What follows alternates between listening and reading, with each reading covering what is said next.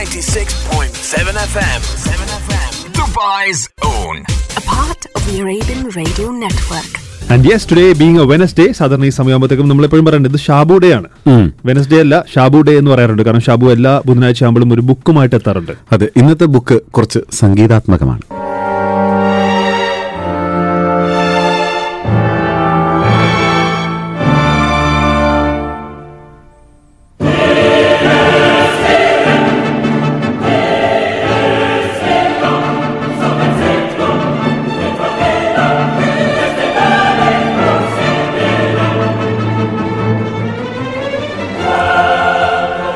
സംഗീതാത്മകമായ ഒരു പുസ്തകത്തിനെ പറ്റി ഇത് ബുക്ക് റിവ്യൂൽ പറയുമ്പോൾ എല്ലാവരും വിചാരിക്കും ഇനി ഏതെങ്കിലും പാട്ട് പുസ്തകമാണോ നമ്മൾ എടുത്തേക്കുന്നത് എന്നുള്ളത്.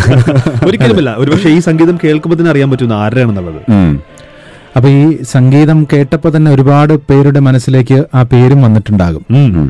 ഇത് ലോകത്ത് തന്നെ ഏറ്റവും കൂടുതൽ ആരാധകരുണ്ടാക്കിയ ഒരു സംഗീത പ്രതിഭയുടെ ഒരു മാസ്റ്റർ പീസാണ് അപ്പൊ ഈ മാസ്റ്റർ പീസ് എന്ന് പറഞ്ഞ റക്യം അദ്ദേഹത്തിന്റെ അവസാന നാളുകളിൽ അദ്ദേഹം ക്രിയേറ്റ് ചെയ്ത ഒരു മ്യൂസിക് മ്യൂസിക്കാണ് റക്യം മലയാളത്തിൽ അതിനെ പ്രചോദനം എന്ന് പറയും. അദ്ദേഹം ഇത് കമ്പോസ് ചെയ്യുന്ന സമയത്ത് അതേപറ്റി എഴുതിയിട്ടുണ്ട്. അതായത് ഞാൻ എനിക്ക് വേണ്ടിയാണ് ഇതൊരു വിലാപഗീതമാണല്ലോ. കേൾക്കുമ്പോൾ തന്നെ അറിയാമല്ലോ അതിനാണ് എന്ന് പറയുന്നത് അപ്പോൾ ഈ ഒരു വിലാപഗീതം ഞാൻ എനിക്ക് വേണ്ടി തന്നെയാണ് തയ്യാറാക്കുന്നത് എന്നെനിക്ക് എനിക്ക് അറിയാമായിരുന്നു.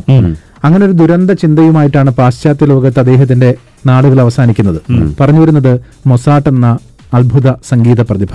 എന്തുകൊണ്ട് മൊസാഡിന്റെ ഒരു പുസ്തകം നമ്മളൊന്ന് പരിചയപ്പെടുത്തുന്നു എന്ന് ചോദിച്ചാൽ അടുത്തിടെ നമുക്ക് ഉണ്ടായ ഏറ്റവും വലിയൊരു വേദന നമ്മുടെ പ്രിയപ്പെട്ട ഒരു സംഗീത പ്രതിഭ. പ്രതിഭ ബാലഭാസ്കറിന്റെ വിയോഗമാണ്.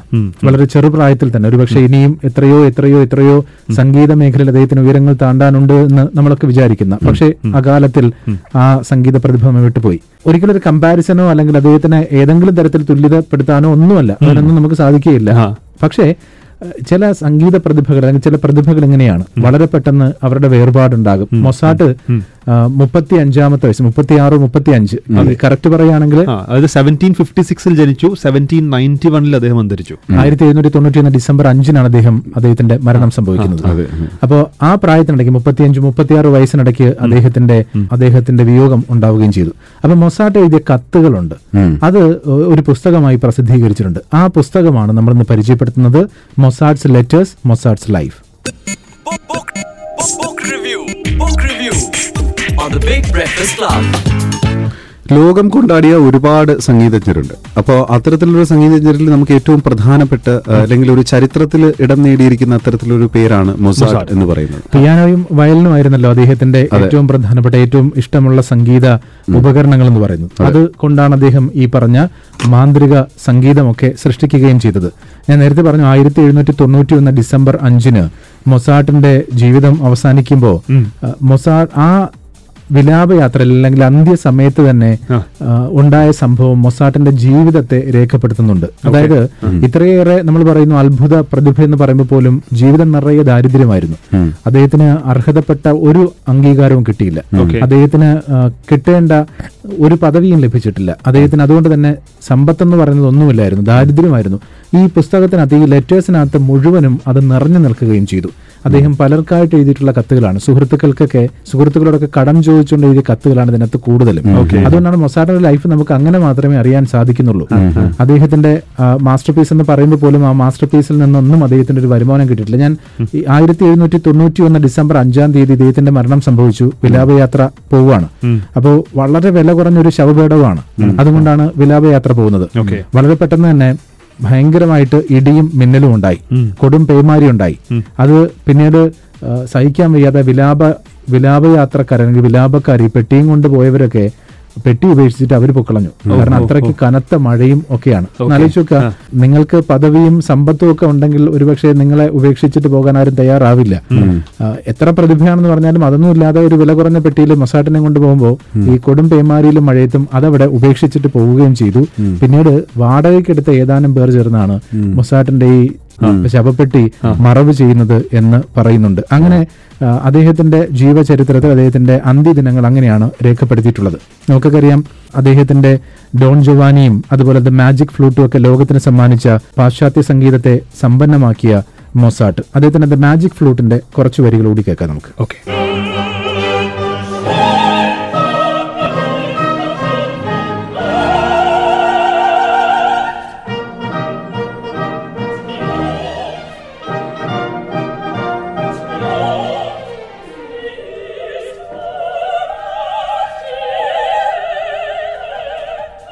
നമ്മൾ പറഞ്ഞു ഈ പതിനാലാമത്തെ വയസ്സ് മുതലാണ് മൊസാട്ട് സംഗീത ലോകത്തേക്ക് എത്തുന്നത്. ഞാൻ നേരത്തെ സൂചിപ്പിച്ചതുപോലെ ഈ ഹാപ്സ്ബർഗ് രാജകുടുംബമൊക്കെ ഇദ്ദേഹത്തിന്റെ സംഗീതത്തെ ഇഷ്ടപ്പെട്ടിട്ടുണ്ടായിരുന്നു. വലിയ പ്രശംസയൊക്കെ കൊടുക്കും. പക്ഷെ ഒരിക്കൽ പോലും ആ കൊട്ടാരത്തിലേക്ക് വിളിച്ച് അവിടെ ഒരു പദവി കൊടുക്കുകയോ അദ്ദേഹത്തിന് അർഹതപ്പെട്ട സമ്പത്ത് കൊടുക്കുകയോ ധനം കൊടുക്കുകയോ ഒന്നും ഉണ്ടായിരുന്നില്ല. ഇതൊക്കെ അദ്ദേഹത്തിന്റെ ദാരിദ്ര്യം വർദ്ധിപ്പിക്കുകയായിരുന്നു. ഒരിക്കൽ അദ്ദേഹം അദ്ദേഹത്തിന്റെ ഒരു സുഹൃത്തിന് എഴുതിയ ഒരു കത്തിൽ പറയുന്നുണ്ട്. അടുത്തൊരു ഒന്ന് രണ്ട് കൊല്ലം ഒരു ആയിരമോ രണ്ടായിരമോ ഗൾഡൻ അതായത് ഡച്ച് നാണയം തന്നെ സഹായിക്കണം. ഒരു നിശ്ചിതമായ മിനിമം ക്യാപിറ്റൽ ഇല്ലാതെ എനിക്ക് ജീവിക്കാൻ സാധിക്കില്ല.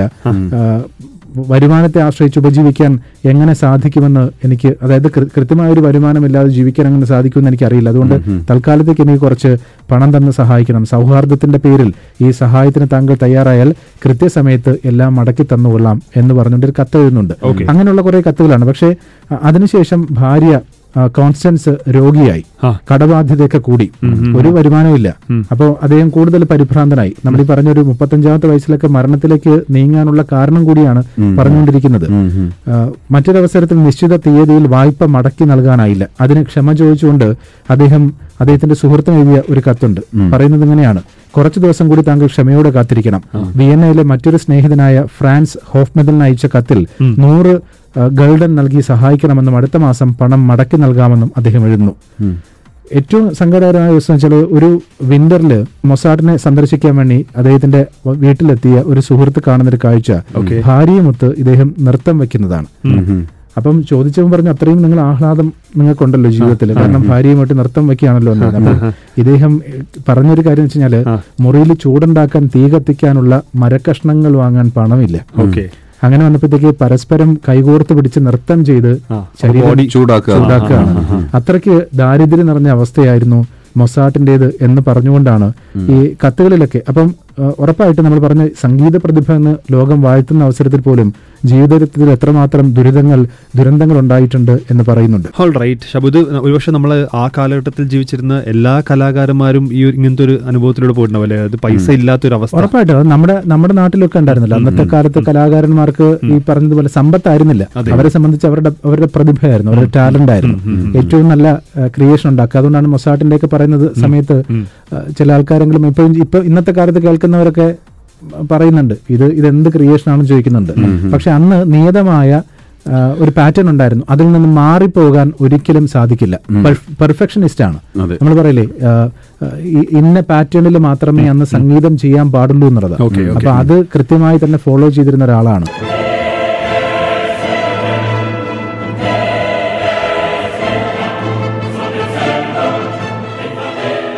അത് മാത്രമല്ല നമ്മളൊന്ന് ആലോചിക്കേണ്ടതെന്ന് വെച്ചാൽ പതിനേഴാം നൂറ്റാണ്ടിലാണ്. അതായത് രണ്ട് രണ്ട് മൂന്ന് നൂറ്റാണ്ടുകൾക്ക് മുമ്പ്. ഓക്കെ. പെർഫെക്റ്റ് ഷാബു. ഇപ്പം എന്തായാലും ഷാബു ഇങ്ങനെ ഇടയ്ക്കിടയ്ക്ക് ഇതേപോലത്തെ ബുക്കുകൾ കൊണ്ടുവരുമ്പോഴാണ് നമ്മൾ കുറേ വ്യക്തികളെ കുറിച്ച് നമ്മൾ ഓർക്കുന്നതും അവരെ കുറേ വർക്കിനെ കുറിച്ച് നമ്മൾ കേൾക്കുന്നതും. Once again thank you Shabu for bringing this book thank you review book review on the